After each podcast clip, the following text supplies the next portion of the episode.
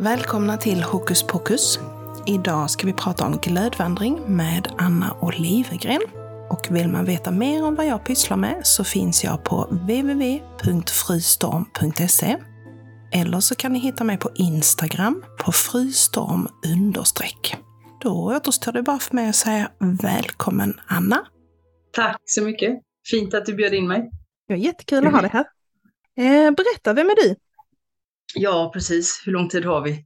Nej, men eh, idag skulle jag väl säga, om man nu är det man sysslar med, det är ju alltid, det är alltid tveksamt, men om jag säger vad jag sysslar med så ger det ju en liten bild i alla fall. Och det är, eh, jag jobbar dels som terapeut, eh, väldigt mycket med relationsfrågor just. Och sen jobbar jag med ceremonier, alltifrån eh, glödvandringar eh, för större grupper till eh, dop eller giftermål för de som vill gifta sig med någon ceremoni men inte i kyrkan.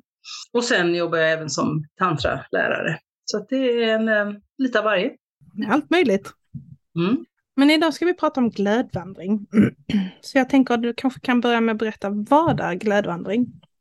Ja, återigen då en fråga som har flera svar. Men ehm, om man börjar där jag tycker att det är korrekt att börja, nämligen hur, hur startade det? Det vet man ju inte riktigt. Om man tittar lite historiskt bakåt i tiden så vet man inte exakt när det började. Elden har ju funnits med i princip så länge som människan har varit medveten kan man ju säga. Och det finns de som menar på, de flesta menar väl på att vaggan till just glödvandring stod i Afrika. Där finns det en stam eh, som, eh, som är mästarna kan man väl säga på glödvandring och som har sysslat med det i sin, sedan den, deras stams urminnes-tider. Liksom.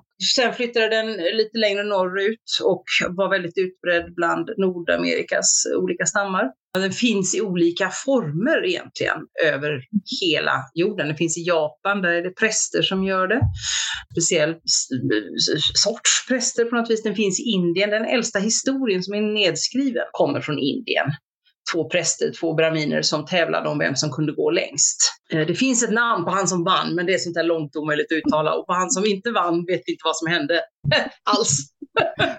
men, så den, den är 4000 år gammal, den historien. Men sen finns det som sagt, på Bali sägs det att det är unga flickor, tioåriga flickor som går. Alltså det, det finns en mängd olika traditioner.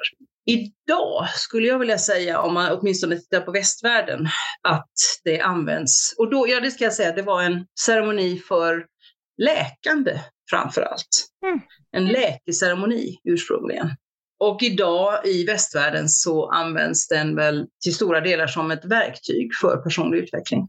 Man gör någonting som dina vänner, de du är där med, eller dina föräldrar, dina barn, din egen hjärna, dina kollegor säger det är omöjligt. Och så gör du det, du lyckas, du genomför det ändå. Då har du gjort någonting som skulle vara omöjligt genom citationstecken och då flyttas liksom din idé om dina egna begränsningar flyttas radikalt utåt. Mm.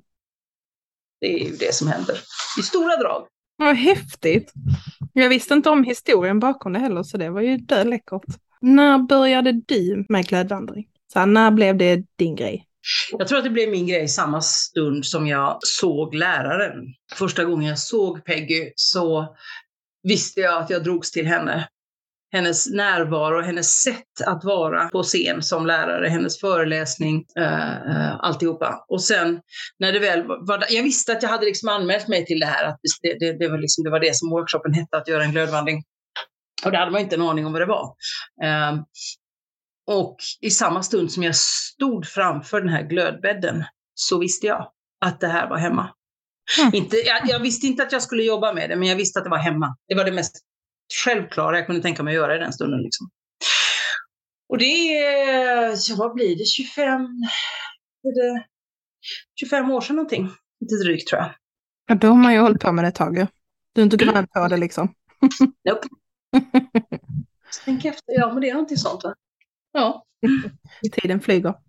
Mm. Hur upplevde du din första glödvandring? Du pratade om Peggy och när du stod att det var självklart. Vad gick igenom skallen när du väl gick din första glödvandring? I princip ingenting. Det är också någonting som vi ofta frågar, för det är alltid spännande att höra för de som har gjort det innan. Så, så vad, hur upplevde du din första? Och det är ju naturligtvis när man sen utbildar sig till lärare och sånt så är det ju väldigt bra om man går tillbaka och tittar. Vad hände med mig? Och jag minns självklarheten Jag minns att jag gick över två gånger och sen i exaltation så ville jag dela det med en kille som jag hade en flört med där.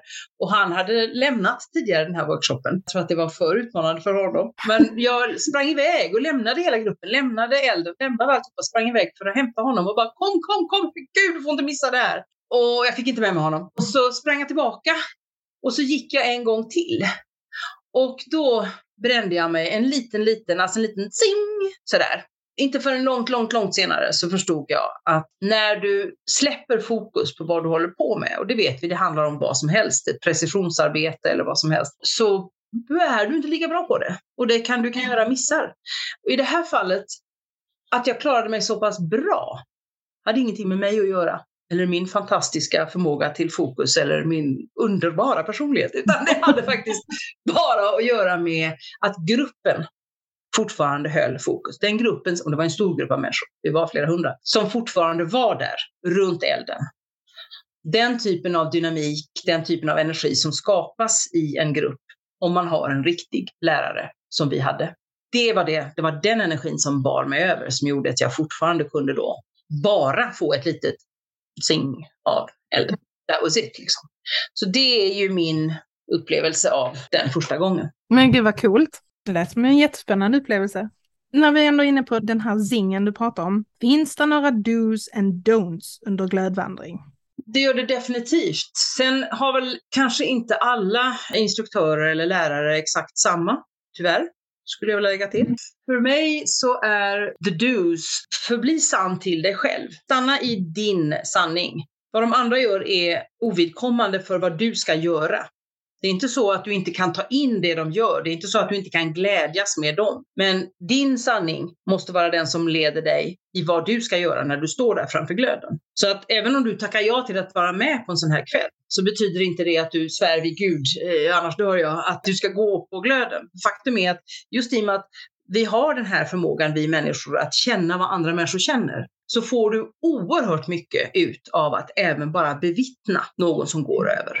När du står där framför glöden så är det bara ditt ja eller nej som gäller, ingen annans. Och don'ts möjligen kan jag väl tänka mig, eh, och det här är min uppfattning, jag vet att jag inte delar den med alla, men jag är ganska övertygad om att jag delar den med, alla från Peggys, eh, Peggy Dylans skola. Och det är det att det här är inget jippo hokus pokus så att säga. För mig så är glödvandring magiskt, men det har ingenting med trick att göra. Det är äkta magi. Så att det är inget jippo, det är ingenting man gör för mig, så är det ingenting man gör för att imponera på andra eller för att flasha eller alltså för bara uhu, utan det här har en djup ceremoniell betydelse. Jag tror tyvärr många idag tror att det är just ett jippo, att det är något spexigt man bara har som tillbehör till någonting annat, en fest eller vad som.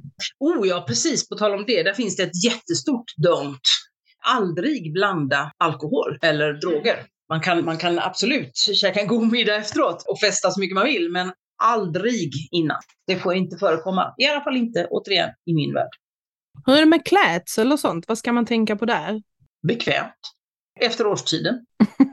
Och klart, det behöver man ju sällan säga idag, men när jag började då var det fortfarande sådär att man, började, man fick kanske påminna kvinnorna som kom in att jag hoppas att ni inte har nylonstrumpbyxor på er under byxorna. Mm. För det blir krångligt att ta av dem när ni ska ta av strumporna. Så jag, gå iväg, spring in på toaletten och ta av dem innan i så fall. Uh, men, men i övrigt, nej. Eh, och har man, visst, har man väldigt långa byxor så får man väl kavla upp dem lite. Mm. Spännande. Hur gör man en glödvandring? Alltså hur bygger du upp det? För du snackade någonting för om att det var en del preparationer för det. Absolut. Jätteviktigt. Den är ju nyckeln. Den är ju lika, förberedelsen är ju lika viktig som själva glödvandringen. För mig finns inte den ena utan den andra. Och även där då, gör man det till ett jippo, då missar man väldigt mycket. Därför att den mm. förberedande seminariet, där jobbar du med, du tittar naturligtvis på varför gör jag detta? Du tittar på rädslor som oundvikligen kommer upp. Om du, inte är, om du inte är lite orolig första gången så är du knappt människa skulle jag vilja säga. Eh, jag menar, ja okej okay, då kanske jag är knappt människa. Jag minns faktiskt inte om jag var rädd första gången. Men jag har ingen minne av någon direkt rädsla, det har jag inte. Det har inte jag tänkt på. Men alltså det är ändå, du sitter i en hel grupp med människor och tankar kommer upp. Vad händer liksom om jag bränner mig? Och det, det pratar vi om. Jag har aldrig haft någon som har skadat sig. Och det beror på att jag har en gedigen utbildning och att jag följer det jag har blivit lärd. Det finns absolut de som har skadats Och då har de med största säkerhet gjort en glödvandring med en person som inte har utbildning. Tyvärr inte ovanligt. Det finns några skräckhistorier, men de behöver vi kanske inte dra just nu. De är också spännande. Ja, och ja det, det, är en, det är en fantastisk historia uppifrån landet. Jag tror att den måste vara 15-20 år gammal nu. Med någon man som hade gått några glödvandringar och som tyckte att äh, här var väl ingenting. Det här kan jag hålla. Gjorde han det. Och alla hamnade på sjukhus. Oh. Andra till tredje gradens brännskador. Och när de då frågade människor efteråt, liksom, men vad hände, vad gjorde ni, hur var det liksom? Dels var det någon som sa att jag hade jag vetat att det var så varmt så skulle jag aldrig ha gått. Och då tänkte jag, har du aldrig grillat? tänkte jag. Men det är, min, det är klart som fan att det är varmt. Men sen var det någon annan som sa det som är nyckelinformationen i det fallet. Och det var ju, han sa, nej men det var jättetrevligt där. Och folk, du vet, stod och tog foton och, och mässade och berättade vad de höll på med. Och, det vill säga, noll fokus. Ingen närvaro. Då är det något helt annat du gör. Förberedelsen i mitt fall, om jag har ett mindre gäng på kanske max 50 pers, då ser jag till att, beroende på hur det är lagt, vilken tid på året och så vidare, man får ju laborera lite med det, men jag vill väldigt gärna bygga elden tillsammans med gänget som sen ska gå. Därför att det är en jättestor gåva faktiskt att få känna på vedträna när man liksom lägger ner det, man förstår, plötsligt så blir det väldigt mycket mer verkligt. Och man kan även, vilket jag tycker är väldigt fint, man kan ladda varje vedträ med olika saker som man vill verkligen affirmera på. För det är ju det som är eldens stora kraft. Elden manifesterar. Den är den stora manifesteraren så att säga. Så att man laddar in och man ger in till elden sina önskningar. Så att om man bygger tillsammans med gruppen och tänder elden så får de en första sån här oh, wow, när de ser elden. Jag får rysningar bara jag säger det varje gång. Och sen går man in och så har man ett seminarium, man pratar om det, man går igenom allting man behöver gå igenom. Jag tänker inte avslöja allting. Från min skola så gör vi en sista ceremoni som Peggy har skapat och som syftar till att verkligen lyfta det sista lyftet av energi. Därför att den här stammen som jag berättade om från Kalahariöknen, de kallas för ikung. Jag kan inte ens uttala det. Det är de som pratar med sådana här knäppe och sådana ljud va? Ja, ja, ja. Klickljud. Mm. Ja, de pratar om någonting som heter num. Säkerligen uttalas det inte riktigt så, men det är det vi säger, num. Och det menar de på är detsamma som prana eller ki, alltså din livskraft. De säger att när din num är på samma nivå som eldens, då kan du gå över elden oskadd. Så mitt jobb som instruktör och som lärare, det är att höja deras livskraft. Jag säger inte att det är jag som, som gör det, det är de som gör det, det är deltagarna själva som gör det, självklart. Men mitt jobb är att ge dem de här olika verktygen för att komma dit till en plats där de är redo. Det är mitt jobb, utan tvekan. Vad fint berättat egentligen. Det är verkligen en vandring som du vägleder. Mm. Jag har aldrig tänkt på det så innan. Vad ska man tänka på ur perspektivet att vara den som blir vägledd genom en glödvandring? Alltså om jag kommer till dig och ska gå en glödvandring, är det någonting jag bör tänka på? Vi har pratat om fokusen, gärna att vi bygger tillsammans. Något mer liksom som du har som en sån här, det här skulle underlätta mitt arbete? För min del, nej. Nej. nej. Du mm. kan komma helt ovetande som du vill. Om du vill ta med dig någonting så är det väl, ja det är två saker kan man säga. Det ena är just en, en tanke lite grann om varför vill jag göra detta? Det är alltid bra att vara lite förberedd bara. Vad, vad är det jag är på väg att göra? Det kommer oundvikligen komma upp då. Tänker man på det innan så kommer det oundvikligen upp massor med rädslor. Och för en del så blir det så mycket att man säger nej tack, vet du vad, jag har ångrat mig. Jag har oh, jag är så upptagen på något annat håll. Det gör det ju, det händer ju. Men, mm. men, ehm, så det kan man absolut göra. Den andra biten är faktiskt den mera, och det är någonting som jag tycker om att göra, eftersom oavsett hur stor grupp jag har. Och oavsett om det är ett företag med 500 personer eller om det är en liten privat grupp på 15 pers, så gör jag alltid en sak och det är att jag har alltid ett altare. Jag bygger ett altare åt dem. Och jag har ett litet resealtare kan man säga, som alltid, alltid, alltid är med. Och det är alltid i, alltså endast en gång så har jag inte kunnat arbeta i cirkel. Det är vad jag tycker om att arbeta i cirkel. Att man befinner sig, att alla har, alla är på samma nivå. Jag är inte så förtjust i att stå uppe på en scen. Men ibland måste man göra det om det är vissa, just med företag så kan de, de tycker att de tror att det behövs. Men jag föredrar att arbeta i en cirkel. På det viset så blir ingen är lärare och alla är lärare i en cirkel. Va? Och då gör jag ett altare. Och jag förklarar för dem vad det betyder för mig. Alla har olika traditioner och definitioner. Och så säger jag, bjuder in dem till att lägga ett privat föremål på altaret. Därför att är det någonting vi alltid, alltid, alltid gör när vi samlas för att göra en ceremoni, det är att vi skapar en väldigt stark energi. Och eftersom jag i mina ceremonier bara skapar kärleksfull energi, jag skulle aldrig falla mig in och skapa någon annan typ av energi, så säger jag att varsågod och lägg någonting, en privat, det kan vara ett smycke, det kan vara glasögon, det kan vara vad som helst. Det kan vara en hundralapp om det är den energin man vill förstärka, om det är pengar. Det är helt okej. Okay. Och så får de lägga det och sen kan de ta med sig den energin hem i, sin egen, i sitt eget, eh, det föremålet de har valt att lägga där. Nej, gud vad fint. Det var en intressant aspekt.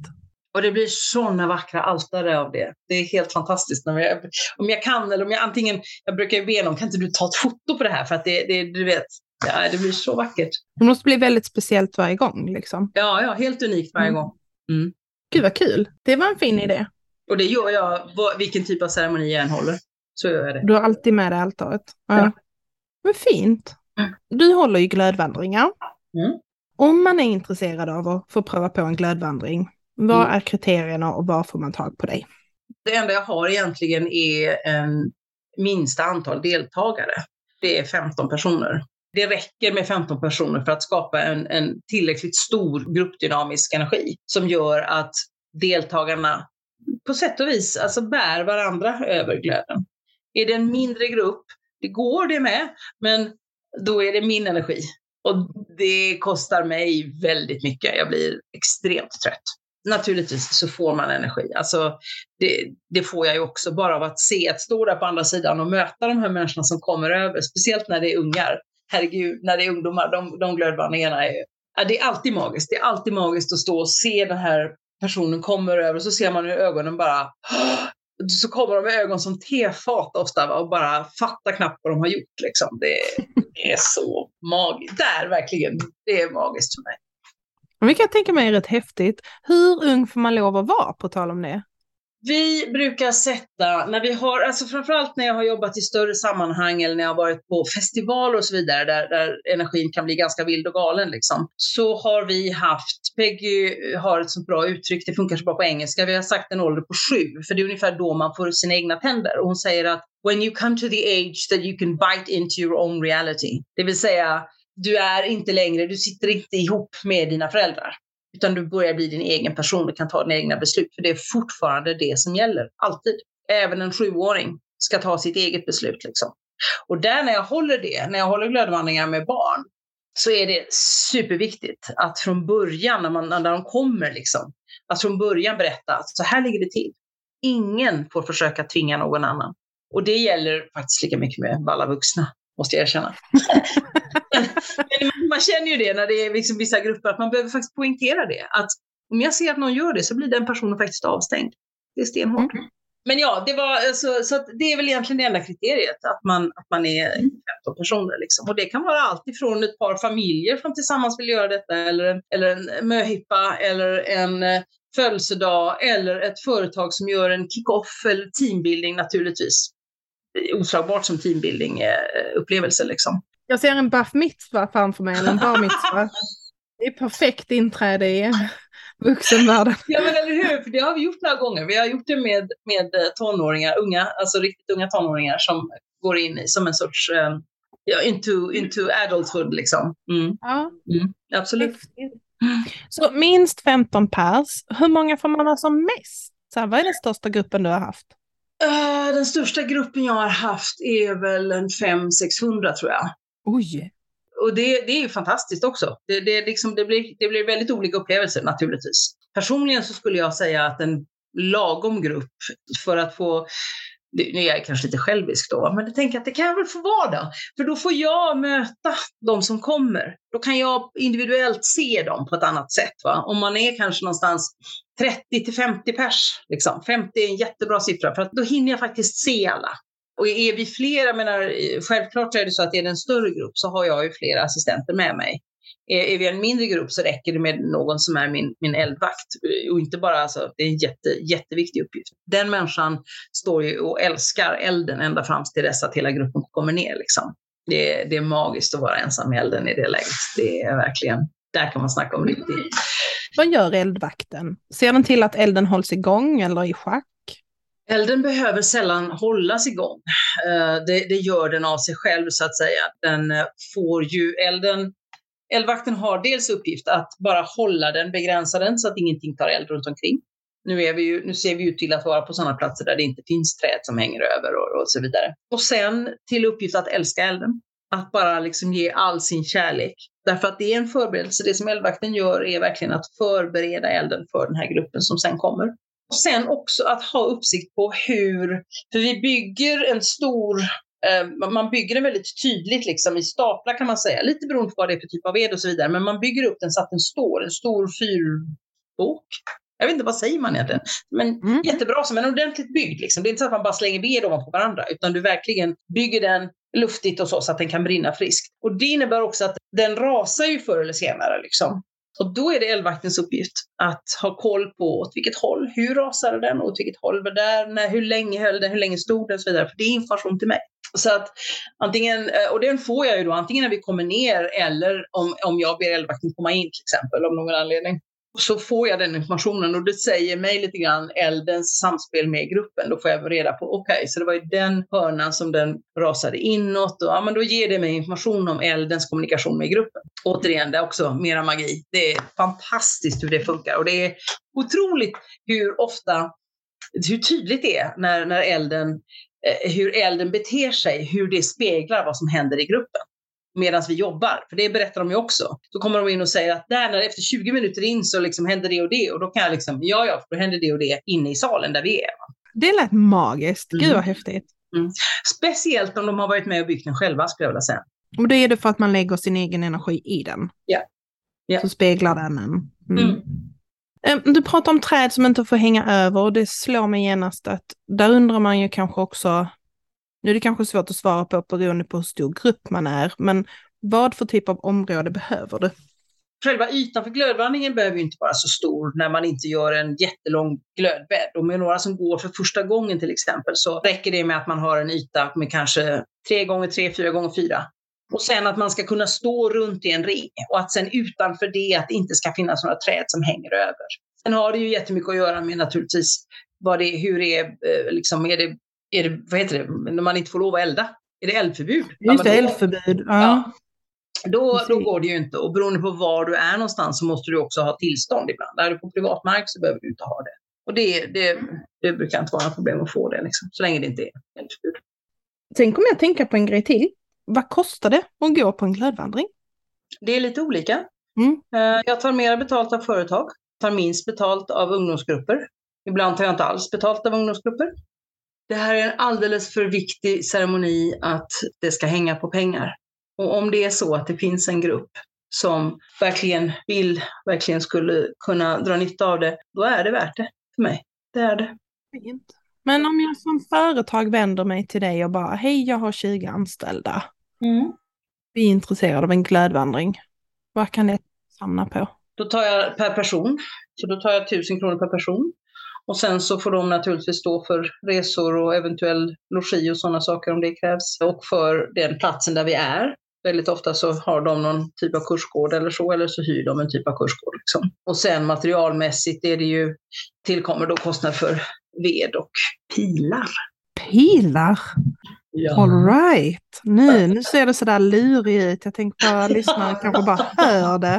Men jag, jag kan intyga att Anna ser exceptionellt pillemarisk ut just nu. Pilar nödvandring.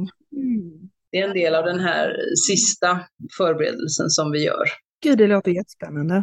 Mm. Men den väljer jag att inte prata mer om.